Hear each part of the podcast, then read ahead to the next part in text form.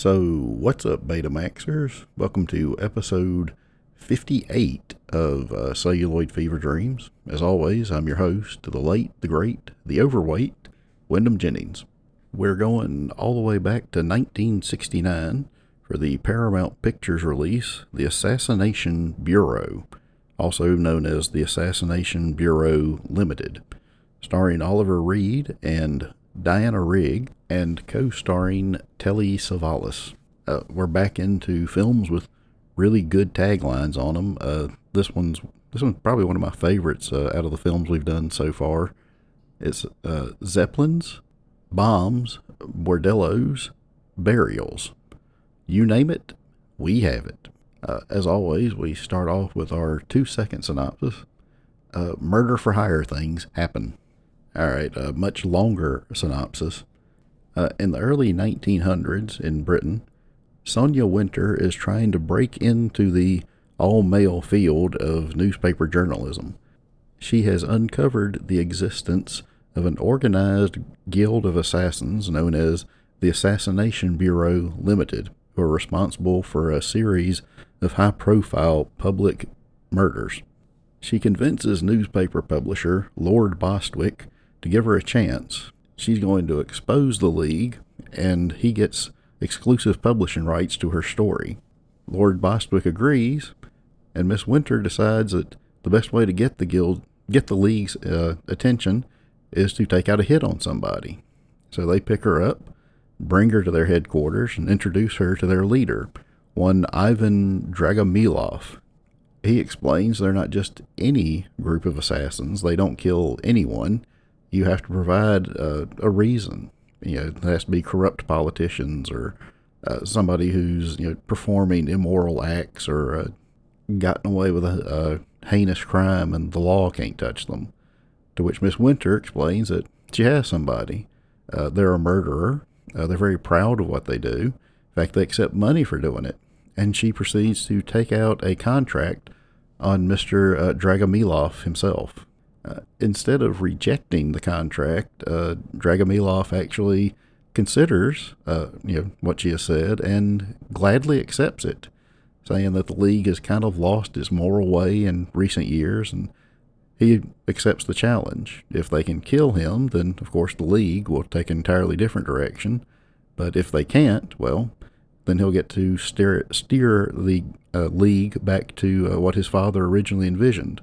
Uh, in fact, in order to get the rest of the league uh, on board with it, he offers a ten thousand pound reward to the member who manages to take him out. And uh, what follows is a chase across Europe with uh, Dragomilov trying to stay one step ahead of not only the league, but Miss Winter as he tries to take out the corrupt members of his own organization before they can finish him off. Uh, yeah, I got to say before we go any further, uh, you know, the 60s and 70s, I've already said is probably my favorite era of film. Um, you know, and, and, these kind of films, this sort of, you know, this uh, black comedy with um, you know, just some witty lines to it and just really beautiful production values. Uh, you know, things like this, you know, like this kind of comedy is uh, just hits me right in the sweet spot. Um, you know, the, I'll admit some of it is a little corny. Uh, you know, some of the uh, coincidences that allow uh, Dragomilov to escape or to you know get one up on his enemies. Uh, you know, it is a little goofy. It is a little contrived. Um, it borders sometimes on like a Bugs Bunny or a Looney Tunes cartoon. Uh, but yeah, these are also the films that I just absolutely, you know, this this era of films and these kind of films, I just absolutely love them. Always have since I first started seeing them as a kid. Uh, so let's get a little bit into the film and the people responsible for it. The movie is actually based on an unfinished novel by Jack London. Uh, it was finished in the 60s by Robert L. Fish, who also uh, had the pen name Robert L. Pike. Jack London, of course, remembered for the novels The Call of the Wild, White Fang, uh, and The Sea Wolf. London actually bought the idea for the book off of Sinclair Lewis, author most notably remembered for the novel Elmer Gantry. Unfortunately, London could never come up with an ending that satisfied him, and upon his death in 1916, this novel remained unfinished. In the late 50s, Robert L. Fish, also known as Robert L. Pike, who wrote books such as The Fugitive, Pursuit, and Mute Witness, which was later adapted into the film Bullitt, starring Steve McQueen, uh, finished the book based on notes left by London and an outline provided by Charmian London, who was Jack London's widow, before her death in 1955. Uh, United Artists actually bought the rights to the book in 1966, and they were hoping to cast Burt Lancaster in the lead. Uh, unfortunately, Burt Lancaster pulled out, and so the rights reverted to Paramount.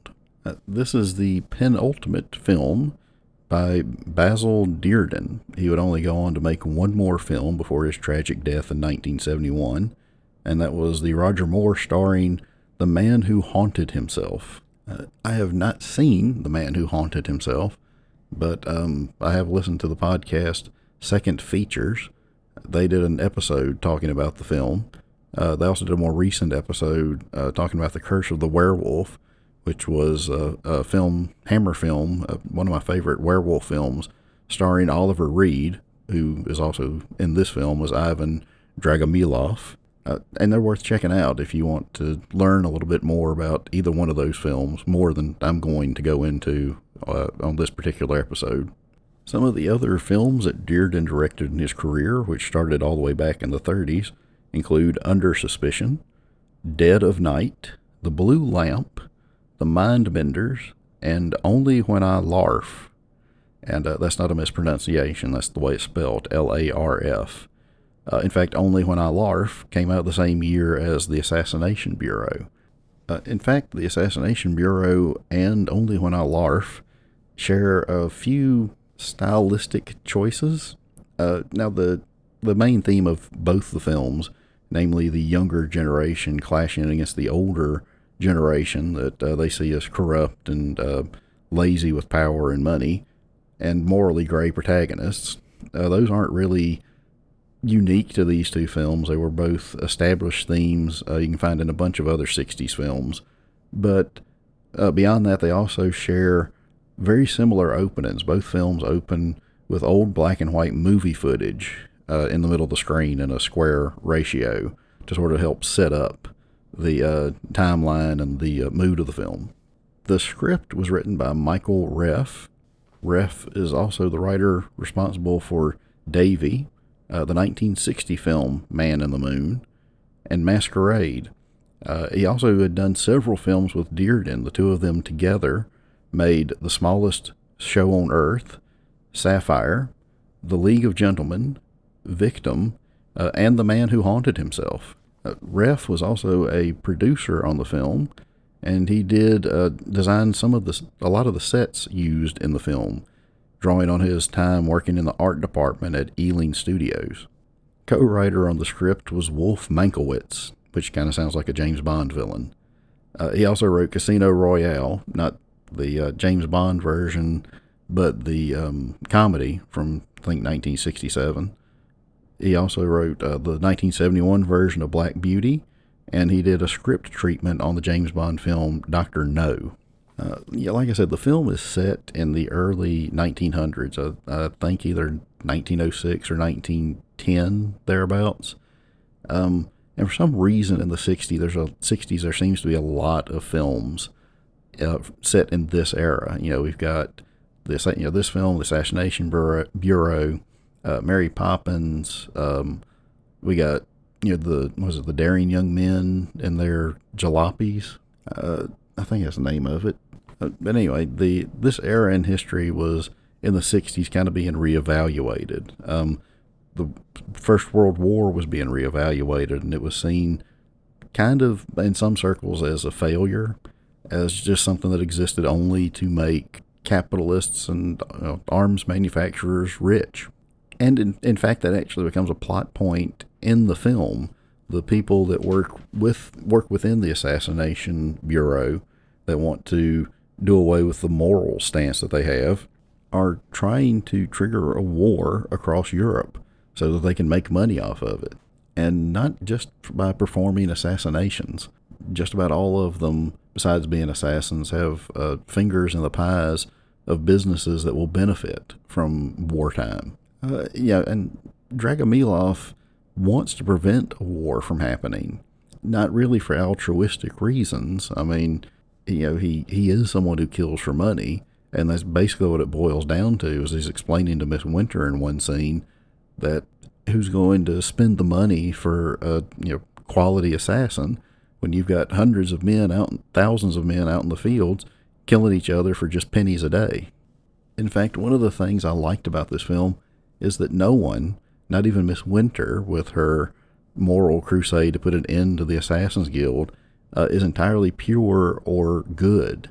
There's a quick little scene where she tries to take the moral high ground with Dragomilov, pointing out that she doesn't believe in killing for any reason, and he immediately snaps back with, But you hired an Assassin's Guild to come after me. In fact, the Assassin's Guild almost gets their war, as Archduke Ferdinand of Ruthenia, not of uh, Austria Hungary, is blown up by a bomb, triggering a peace conference as all the major powers in Europe convene in order to try to stave off a war from this incident. So the film tries to walk a line balancing out humor, uh, especially dark humor, along with a little bit of action and intrigue. And I gotta say, the film is not afraid to shift tone quickly and dramatically, even in a single scene. One of the assassins confronts uh, Dragomilov on a train, and it's kind of played a little suave and laid, almost a James Bond moment from Oliver Reed as he asks for time to finish his drink and to finish his cigar before he's assassinated. And the guy explains that, you know, he can finish the drink, but the cigar will take too long. Somebody might walk in on him. And know, before that, you've got the inter- yeah, the exchange between him and Miss Winter, which is you know kind of a little bit of a romantic comedy style scene, and then you got this scene where it just shifts into like I said, almost like a thriller, uh, and then Dragomilov sets the guy on fire, uh, and then it goes back to you know Dragomilov and Winter in the next scene, just sort of having you know witty banter with each other. And the action sequences in it, I mean, you're not going to get like a Mission Impossible or um, you know like a Fast and the Furious or even John Wick style action sequences, but you know especially at the end when they're trying to stop the Assassin's Guild from destroying the peace conference, you get sword fights and gunplay and somebody escaping from a zeppelin by cutting one of the hydrogen bags loose and using it to slow their descent uh, as they you know as they jump from the flaming wreckage of the gondola. But like I said, it the film is a mishmash of genres, including romantic comedy. I mean, if you walk into this film not fully expecting Miss Winter and uh, Mr. Dragomilov to fall in love by the end of it, then you probably haven't never seen a movie like this before. I I would have been more surprised if they hadn't fallen in love by the end of the film. And I gotta say, uh, Oliver Reed and Diana Rigg had a great chemistry together on screen.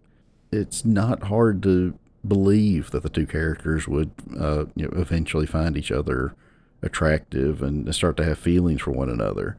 You know, the way they spar with each other, uh, the looks they give each other. At one point, Miss Winter thinks an assassin is coming after Dragomilov and actually saves his life, despite, you know, an hour earlier in the film being the one responsible for the assassins coming after him. And it's especially, I don't know, to me, a little mind blowing that they have such excellent chemistry and work so well together.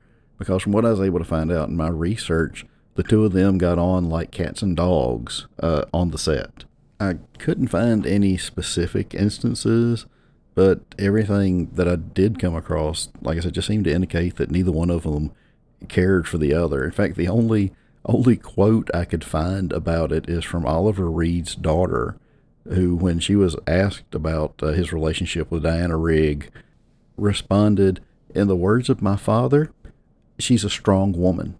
Uh, make of that what you will. I, I honestly don't know. So let's talk a little bit about the cast at this point. Sonia Winter is played by, of course, Diana Rigg. You either know Diana Rigg from the 1960s spy series, The Avengers, where she played Emma Peel alongside Patrick Macnee's John Steed. Or you know her from, and I know I'm going to mispronounce this because I hadn't seen the show in years, Olenna Tyrell from Game of Thrones.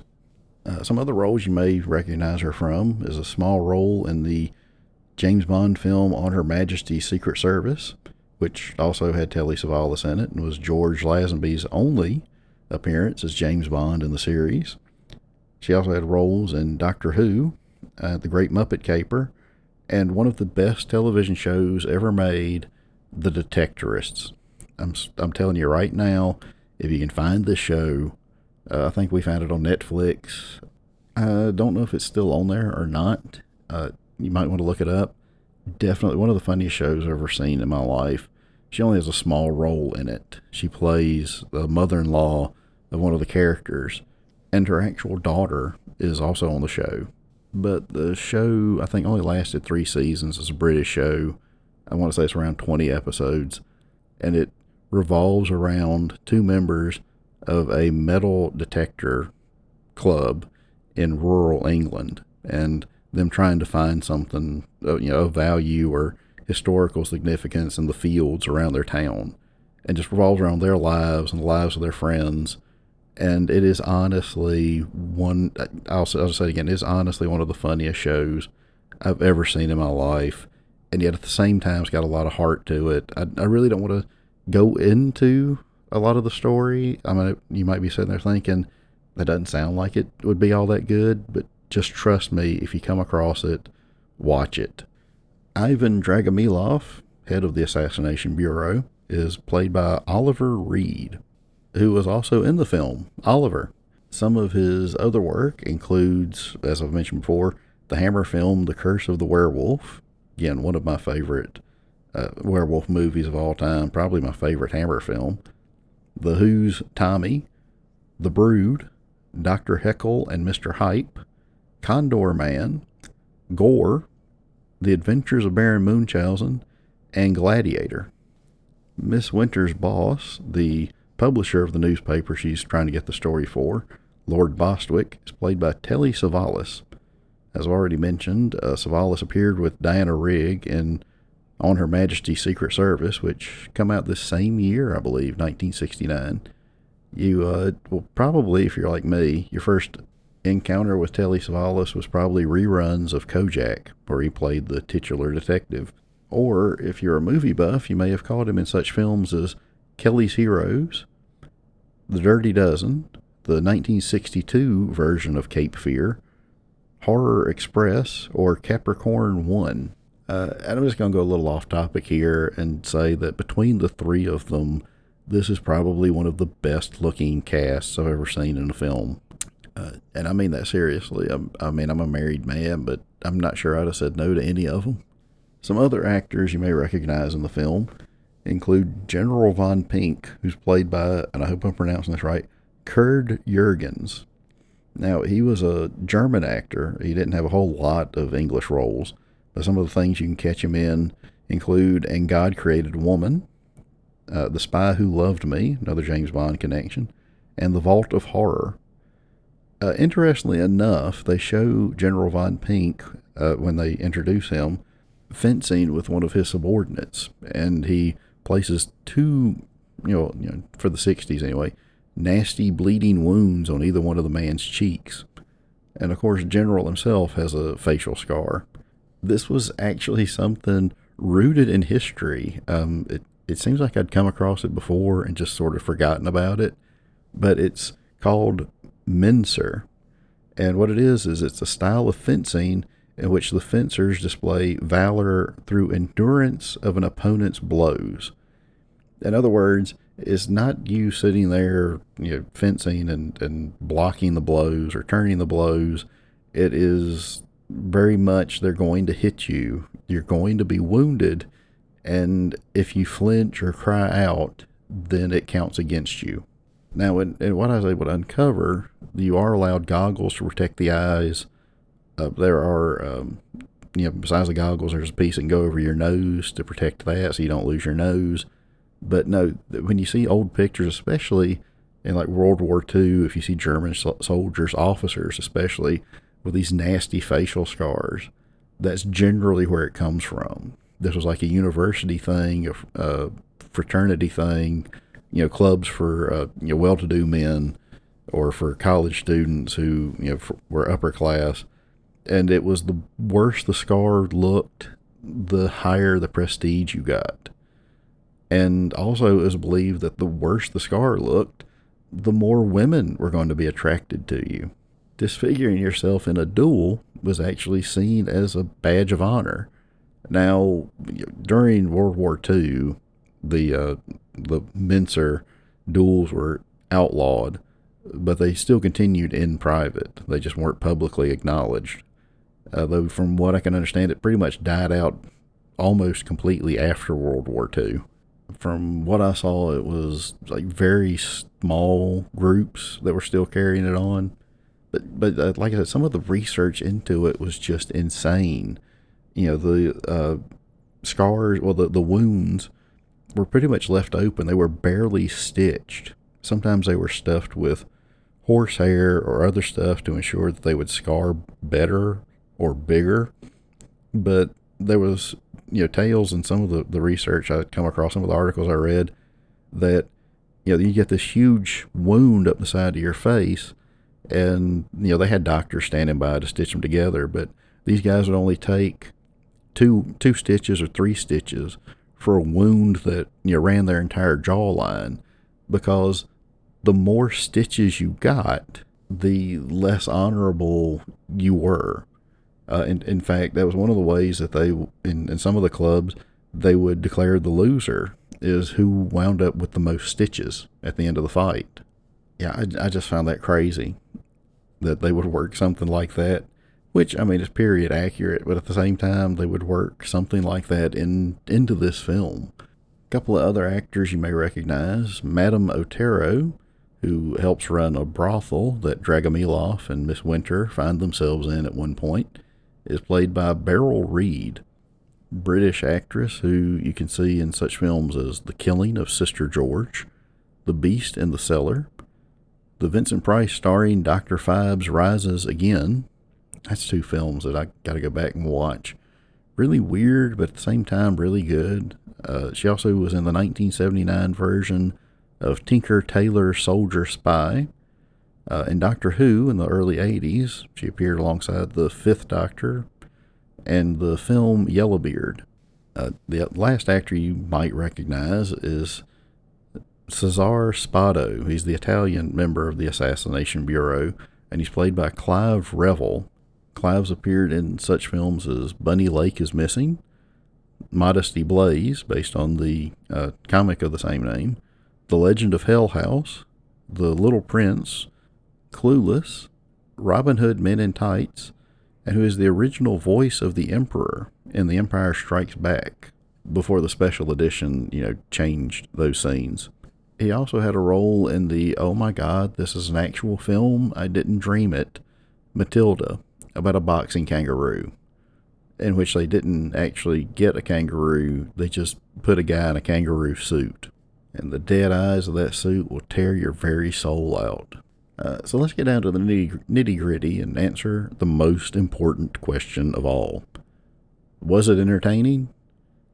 Yeah, uh, I will say yes, but to me, this is an uh, all-in film. You know, like I've I've mentioned before, uh, not everyone's going to love it. Uh, I do. I mean, like I said, this this era of film, uh, you know, this kind of humor, it just is right in my wheelhouse. Is what I like. It kind of reminds me of uh, the Mel Brooks films. You know, the combination of goofiness and and dark humor, and some witty jokes and some sight gags. You know, like I said, or the Looney Tunes cartoons. So it's not for everyone, but for me, it's a really enjoyable film and it's one I'll recommend. And the thing is, it could work even as a more serious story, and I kind of like that. I like that the you know the plot, even though they did go a little little you know in the comedy direction with it, it could have been done really seriously and well. You know, it could have been almost a John Wick type type of story.